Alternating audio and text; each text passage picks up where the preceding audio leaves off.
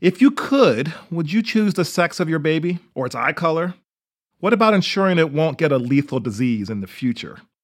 Up until recently, choosing a child's name was one of the most significant decisions a new parent could make. But now we're approaching an era where parents have a new set of decisions to make upon the arrival of their newborn. Genetic modification is one of the many ethical issues medical professionals are grappling with in the 21st century. Today, we'll delve into the realm of bioethics. Hello, I'm Jason Wingard. Welcome to the Learn for Life podcast. The Learn for Life podcast, exploring the people, the skills, and the global forces driving change in our professional lives, with host Dr. Jason Wingard, Dean of the Columbia University School of Professional Studies. We have these technologies for editing genes, and we now are increasingly learning about different genes that we could potentially edit. So, this creates a situation in which increasingly over time, I think there are going to be parents who will be editing the genes of their children. For professionals in this space, doctors, lawyers, scientists, and medical professionals, black and white answers often don't exist. And many times, laws don't exist yet either. With me to discuss this fascinating world of bioethics is Dr. Bob Klitzman, professor of psychiatry at the Columbia University Medical Center and academic director of the bioethics program here at Columbia University School of Professional Studies. Welcome, Bob. Great to be here, Jason. Let's start by talking about a trip you and I took several years ago to China. We met with government officials from the General Administration of Sport and we learned about nationwide efforts to recruit young Chinese children to master Olympic level sports, potentially involving genetic modification to achieve that goal. My response at the time was if you remember, I can't believe this is even possible. I imagine others that you speak to on this topic have a similar reaction. You wrote a book called Designing Babies. What are some of the considerations that parents, lawmakers, medical professionals, and sports professionals should take into account? Well, these are great questions, Jason, and increasingly important ones. And we have several new technologies that are rapidly advancing that are involved in the kind of scenarios that we saw and talked about in China and that continue to be important today. First of all, we are increasingly being able to identify genes that are associated with various traits and diseases. So we have genes that are associated with breast cancer, for instance, with Huntington's disease, with various other diseases. And we are also increasingly finding genes that are associated with height, with eye color, with hair color, and also with certain athletic abilities. If you look at Olympic athletes, certain genes that are more common among sprinters and uh, certain other genes that are more common among long distance runners. And there are companies are now offering tests like this to parents, saying you can test your child, little Johnny, to see if he has the gene that's going to make him be a better sprinter or, or a better long distance runner. And of course, over time, we're going to find more and more genes that are associated with things like intelligence, homosexuality, musical ability, perfect pitch. We're finding certain genes, etc. Mm-hmm. Now, already we have certain technologies. We have a technology called pre implantation genetic diagnosis, or PGD. And what we do there is when we have an embryo and sperm meets egg and makes an embryo that's one cell and then two and four, then eight cells and 16, 30 to eventually one of us, we could take out two or three of the cells and we can diagnose it. Actually, it was in China just last year that the first children appear to have been born whose genes were edited as embryos. Mm-hmm. There were men in China who had HIV who wanted to have children, and so he made an embryo from the father's sperm and the mother's egg, and he then took out a gene called CCR5 that increases the likelihood of HIV getting into a cell. He then uh, produced these children. The problem is that this one gene, CCR5, if it's not there, HIV has less of a chance of getting into a cell, but influenza has more of a chance of getting into the cell. And hmm. certain other diseases have more risk of getting into the cell. And we don't know the long term effects of not having of having that gene knocked out in, in the adult as he or she gets older. Uh, plus, it seems that he wasn't as precise as he could have been in just taking out that one gene and not taking out other bits of DNA, as I said. So, these are the kinds of dilemmas that we're facing in that uh, we have these technologies. I think that, especially in the United States, these technologies have not been uh, very regulated. And so, I would predict that these will soon be available at an IVF clinic near you. So, Bob, I can imagine that these dilemmas that you speak about create quite a healthy debate in your classroom. So, beyond the science, do students ever get stuck on the moral conflict that these questions and dilemmas present?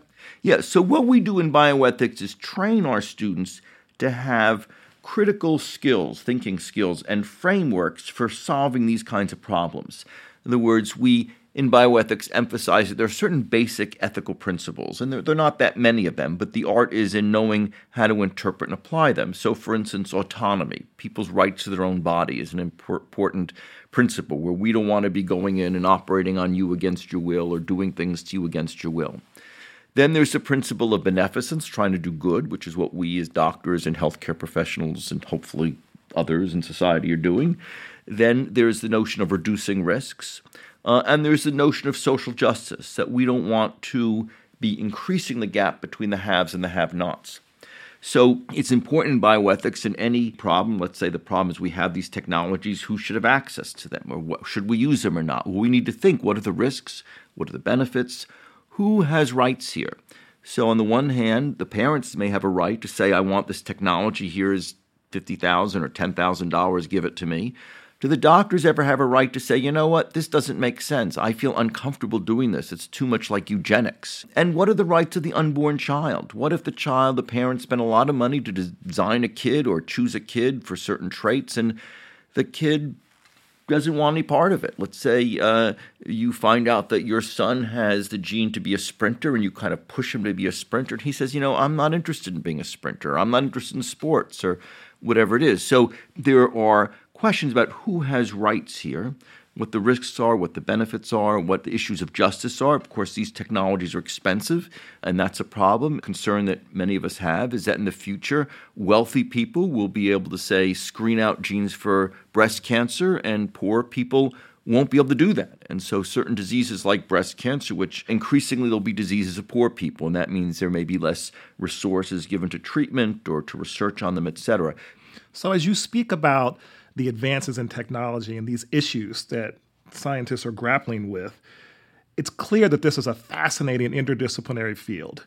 The question I'm often asked, and I know you are often asked as well, is well, who studies bioethics? So, what kinds of individuals come to the Columbia University School of Professional Studies to study bioethics, and who's enrolling in a program uh, that you're leading? Well, we have a wide diversity of students. So, on the one hand, we have a number of physicians people who are in clinical practice and face these issues all the time and don't have a framework or way of thinking or training to uh, solve these problems. Unfortunately, medical school still has very little teaching in ethics or in decision making and problem solving about these kinds of dilemmas.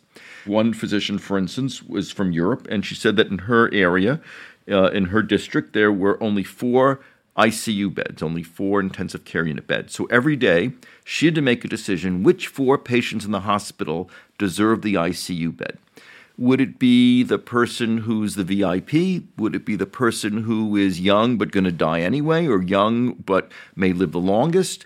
Uh, should she not have old people who may die anyway? How do you think about this? We also have people who often they've had a personal experience dealing with these issues. They've had a loved one and they've had to decide should we pull the plug? Uh, and they've realized how hard these issues are, and they decided that they would like to devote themselves as much as they can to helping other people address these issues. We have people who work in hospitals now for research ethics committees which are IRBs or institutional review boards, as we often call them, uh, who, when researchers say, gee, I have this new treatment, I'm going to try it out on my patients, they're the ones that say, wait a second, what is it? And has it been tried on anyone or on any animals? And what were the results? And because it's interdisciplinary, we're, we're fortunate that here at Columbia we have students who are able to take courses in our program in the law school, the business school, arts and sciences, uh, and the school of public health, work with faculty in the medical school. So we have young people who are also figuring this out where to go. So the bottom line is we have a wide range of students, and we have students from all over the world. We have an online only master's program, so we have uh, doctors and students from undergrads, uh, recent undergrads who are pre med, to physicians who are in Hong Kong and South Africa, who are in Europe, Canada, Hawaii, Texas, California, you name it. So there certainly is a lot of variability in how students are uh, come to into the program. The natural next question then is, how did you come into studying and teaching the field of bioethics? So I trained as a psychiatrist, and I remember when I was a medical resident, the first day I was given a list of patients to see, and I went in to meet with the first woman, and she was having breakfast and talking about how the grapefruit wasn't fresh, and we had a nice conversation, and I went out in the hall, and my resident, my superior, saw me and said, What have you done so far? And I said, Well, I spoke to Mrs. So and so. He said, She's dead. Don't waste your time with the dead. I said, What do you mean she's dead? I just spoke with her. He said, She's dead. Don't waste your time with her. So what are you talking about? I thought maybe there's two patients with the same name. What dawned on me, what he was saying was she had metastatic cancer and was, quote, do not resuscitate. And so he was saying, she's dead. Don't waste your time with her. And I was appalled by that. Here she was sitting up, talking, having a conversation mm-hmm. as fully as you and I are now having a conversation. As part of the rotation, she was soon to be dead. But she was soon to be dead, so don't even waste your time with her. I thought that just my my heart stopped. I just it sent a chill through me. And then in the intern resident room, there was a chalkboard, and we would write the person's name. We would write fast code, slow code, no code. We'd erase it and change it. And I thought, who am I to be making these decisions on what we're going to do if someone has a heart attack. I had no training in how to think about these issues. So I got interested in how we deal with death and dying issues, like why we're doing this. Interestingly, I'd spent a previous year in Papua New Guinea, uh, living in a Stone Age tribe studying a disease called kuru, which was the same as mad cow disease, but was spread by cannibalistic rituals in this tribe. When someone died, their loved ones, particularly the women who would know their meat in their diet, would eat the person. Uh, one woman said, This will always a part of my mother inside of me. But the people believed the disease was caused by sorcery, could be cured by sorcery. And I would say, No, no, no, this disease is caused by a little thing like an insect. And they'd say, Well, show it to us. And I said, Well, it's too small to see, you need a special machine. And they go, Oh, what, what does it look like? And I'd say, We don't know. And they'd say, Well, have you seen it? I'd say, No, because it hadn't been identified. And they said, That's just magic. And they believe that a sorcerer would take something that belongs to you, like clothes or even food scraps, and wrap it around a stone and bury it and cast a spell on it. And they dig up stones and say, See the stone? This is the stone that killed my mother. The disease killed up to 90% of the women in certain areas. And anyone who had a headache, they thought had the disease and they would cure them. So I got very interested in what do we in medicine call a disease? What do we call a treatment? How do we know that something's worked? What evidence are we using? And so that's partly why when I then had the resident saying she's dead, don't waste your time with the dead, it made me realize the need to question what we do in medicine. Just because a company says, here's a great drug for you, it costs a million dollars a year, take it, it's the best thing, to think carefully is this the best thing? What do we mean by this? Best thing for whom? And to think critically about these issues. So, you were recently quoted in a CNN article you wrote about designer babies. And what you said was, quote, with racism and economic divides prevalent in our society, we need to be better prepared for these ongoing technological advances that are changing generations of people and our species as a whole, end quote. Are there other medical advances you believe could lead to greater social inequality? As I mentioned, we now have certain drugs that are literally one or two million dollars a person in cost. Well, most people can't afford this, and uh, a lot of people have insurance, but it only covers, say, 80% of the drugs. And so increasingly, it's great we have great technologies and new technologies, but I'm very concerned that a lot of the cost, even though the initial research was funded by taxpayer dollars through the NIH, the cost of these drugs is going through the roof. We unfortunately, I think, have a widening gap between the haves and the have nots in this country. And I'm concerned that that's going to continue to grow and that a certain amount of healthcare should be a basic right, a human right that everyone should be entitled to have access to. Unfortunately, uh, the Affordable Care Act that President Obama put into place that, that many of us think is not perfect, but was a great step forward and unfortunately has been under attack from Republicans, and that evidence is showing has been improving health, but is under attack. I'm concerned that there are high costs uh, to a lot of technologies because a lot of companies see this as a way to make a lot of money. And yet, at the same time, we need to realize that there are certain goods in our society that are a human right, that are a basic right from the Constitution, the Declaration of Independence, that people have a right to life, liberty, pursuit of happiness. Uh, there's a fire in your house or a burglar breaks into your house and you call the police. You don't expect the police to say, well, give us your credit card information first. And if you don't have uh, enough money on your credit card, we're not going to come and send a policeman to help you. There are certain things that we believe everyone has access because it's good for society as a whole. And yet, there are increasingly, given large costs of technology, things that are increasingly, unfortunately, available to some, but not everybody. These are concerns that I have. So, when you talk about these drugs costing several hundred thousand dollars, up to a million dollars in some case, that hardly seem scalable. So, aside from the NIH and other government funded organizations, who's paying for the development of these very expensive drugs, and how, from a business model standpoint, could that possibly be scalable when very, very few people are going to be taking these drugs? A lot of these drugs are for so called orphan diseases. What happened is there are diseases that lots of people get diabetes, hypertension, heart attacks, and then there are rare diseases. So, a number of years ago, the government said that they would fund, put a lot of money into developing treatments for these rare diseases. So treatments, that research paid off, and these companies are now coming up with treatments based on that NIH initial funding. And these companies say, look, there's only 5,000 people with this disease, and we have to spend, you know, hundreds of millions of dollars to develop the treatment, so we need to charge a million dollars. And there's no other treatment for some of these diseases. Many of us are concerned that that's still taking advantage of the situation. What these companies say is, look, if this is the drug that's going to save your life, your life's worth a million or two million dollars, isn't it? So we're going to charge a million or two million dollars. And I'm not sure that that should be the grounds for deciding how much drugs should cost. People have other expenses in their lives, and as you say, the the pot of healthcare money is only so big. So if, if a drug is going to be $100,000 a person, like for hepatitis, the drugs, hepatitis C, the drugs are, you know, $68,000, $80,000 a person. Well, there's lots of people in this country with hepatitis C.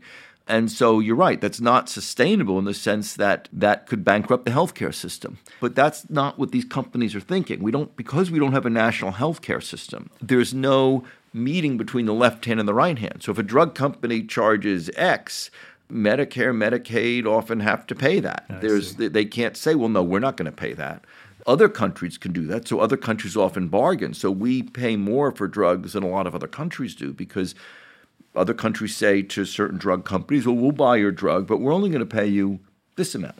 And but we have we're a country of 70 million people, so you're going to be making a lot of money on that. Uh, so I think uh, Congress has built in limitations on the bargaining power that often is there with drug companies. I think we need to address that. So I want to turn to a topic I know has touched your life personally. Your father was 79 when he died of leukemia, and in the year before his death, when he was receiving chemotherapy treatment, he said to you, If this is what life is going to be like, I don't want it. You've written and talked about this experience and how it raised questions about the terminally ill's right to die.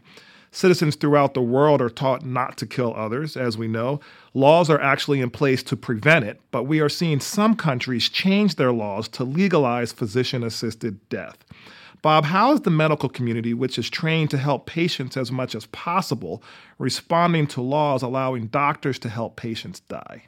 The issue again is technology has changed the situation. I, I, guess I'd say, if I had to say what bioethics is, it's really look at the ethical, legal, and social implications of advances in technology in healthcare and elsewhere. So, what's happened is uh, when the Hippocratic Oath was written, there wasn't much that could be done for patients, and many patients would die, quote, naturally. There weren't many effective treatments. And it was said you shouldn't, quote, put to death a patient, that that was not something, you shouldn't help a patient die.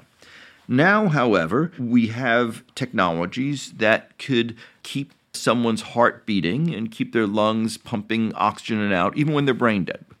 Similarly, we have people who we have kept alive, but they are have a horrible quality of life. So my father uh, had cancer. He had unremitting nausea. He was just nauseous 24 7. Nothing could treat him. He had cancer, tried the chemotherapy, made it worse. Uh, and he said, you know, that's what point at which he said, if this is what life is, it's not worth living to me. Now, I was astonished because I, as a young doctor at the time, thought, you know, we have to help everybody. But in the end, there was no treatment for him. We see a lot of hype. Medicine has done miracles, but we're not God.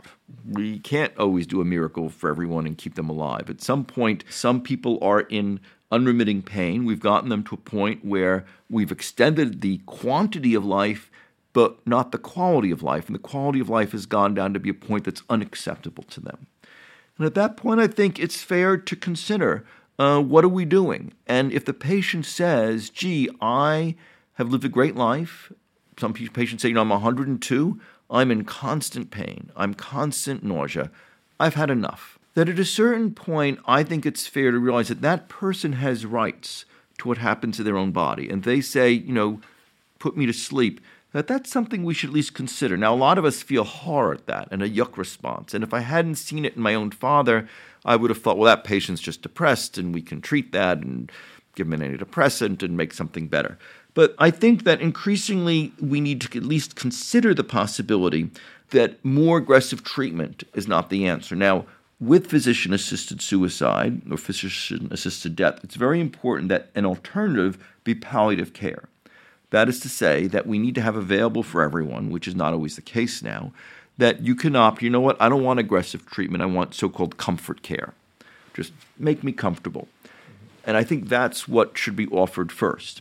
If patients are offered comfort care and they say, you know what, even with comfort care, my quality of life is still not comfortable, I'm still miserable all the time, there's no end in sight, I'm never going to be able to do XYZ and everything else in my life that I want. Then I think, uh, personally, I think that it's worth considering the possibility of physician aid in dying. Certain criteria need to be met. This needs to be something where someone's going to die in a few months anyway. We know that. They need to be say make that statement over several months, not just you know it's Monday morning. I don't feel like this. Screw this. But you know, over several months consistently, yes, this is not just a fleeting thing. They need to be seen by a psychiatrist. This is not just depression that could be treated. In those kinds of situations, uh, I think that it's it's worth considering. And there are now about eight states in the U.S. that allow that. So it's interesting. You mentioned the Hippocratic Oath that doctors take. And another part of that oath is that doctors promise to first do no harm. Yes. Right? And so in the future, the issue might ask us to rethink what harm actually means. And you're speaking yes, to that. Yes, correct. Yes. And I should say this gets back to when we talk about, as I said, one of the principles in medicine is uh, reduce risk. What do we mean by risk? How much risk? Is it the probability of risk, the likelihood of risk, the amount of risk? I mean, you watch these ads on TV for drugs. You know, see a couple walking off in the sunset, having a wonderful time, and they list the side effects. You know, may cause death. Right. Right. So there are risks, and we need to figure out how to take those into account. And the Hippocratic Oath also says you should not perform abortions. Mm-hmm. So in certain cases, we realize and that things have changed. I'm sure if you underwent an abortion in 500 BC, before there was antiseptic methods, there was a high chance that you might die, whereas that's not the case now. So there are things that we need to periodically revisit and reassess, and technologies change, society changes, and it's worth rethinking our things, uh, these concepts, rather than just taking for granted this is what we've done, this is what we always do, etc. So let's continue on this trend of looking into the future. How will the skill set of medical professionals change, in your opinion, in the next 10 years or the next 50 years, even? Technology is going to increase, and that leads to many benefits, but also, as we've been talking, many potential risks and downsides. Uh, the costs continue to go up, and of course, that means that if we only have a limited pot of funds, not everyone's going to be able to get it. We have to make these tough decisions. So, we need to have to train physicians and lawyers, healthcare providers, public health people. I should say, we also have people in philosophy, anthropology, sociology to think through these kinds of problems, to weigh these issues, to understand the science, but and the law, but also the ethics, uh, the social issues and implications. Also, importantly, is educating other uh, providers, educating patients, and educating the public. And so we also work hard to train our students to be able to understand the perspectives of the different stakeholders in the room people from industry, people from hospitals, patients' perspectives, perspectives of different communities who've had different experiences with healthcare, perspectives of people in other countries in the world and also to write about these issues. So we have a wonderful student run journal, Voices in Bioethics. It got 60,000 hits in its first few months. We have people from all over the world writing for it, and students from all over the world, and junior professors from all over the world editing for it. I've thought that uh, educating the public through the media is also uh, important, and we train our students. We have wonderful courses in journalism and bioethics, for instance to uh, encourage our students to write about these issues both for medical audiences but for the general public as well. We're actually glad that you're here to guide the talent of the future through the bioethics discipline. I have one last question. I know you've traveled the world and you've faced and experienced lots of ethical dilemmas, from sports in China to rituals in Papua New Guinea. But what ethical question keeps you up at night? Firstly, I'm concerned about the growing gap between the haves and the have nots in healthcare. That we increasingly have wonderful technologies that can help people, but they can't or are not helping everyone. Uh, because of limited resources, they're going disproportionately to some people rather than other people, wealthy countries rather than poor countries, and within wealthy countries like the United States are going to wealthier people and not poorer people. There'll always be some differentiation. Not everyone's going to earn the same exact amount of money, but we need to at least try to make sure that the gap doesn't get worse than it is. Secondly, relatedly, I'm concerned about climate change, which I see as also as a bioethical issue.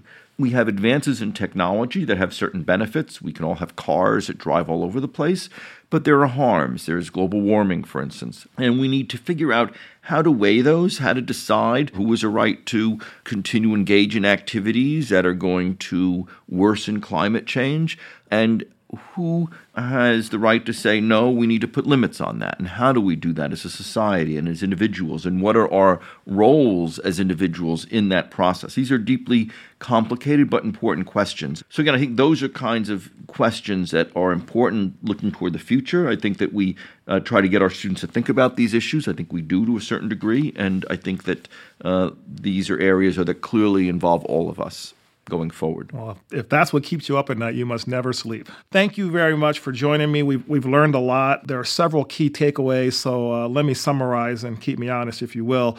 First thing is ethical considerations are increasingly important in deciding how we, as individuals and societies, should proceed in the world, how to weigh risks and benefits of advances in technologies that affect human health, how to best solve these problems. So, you talked a lot about that.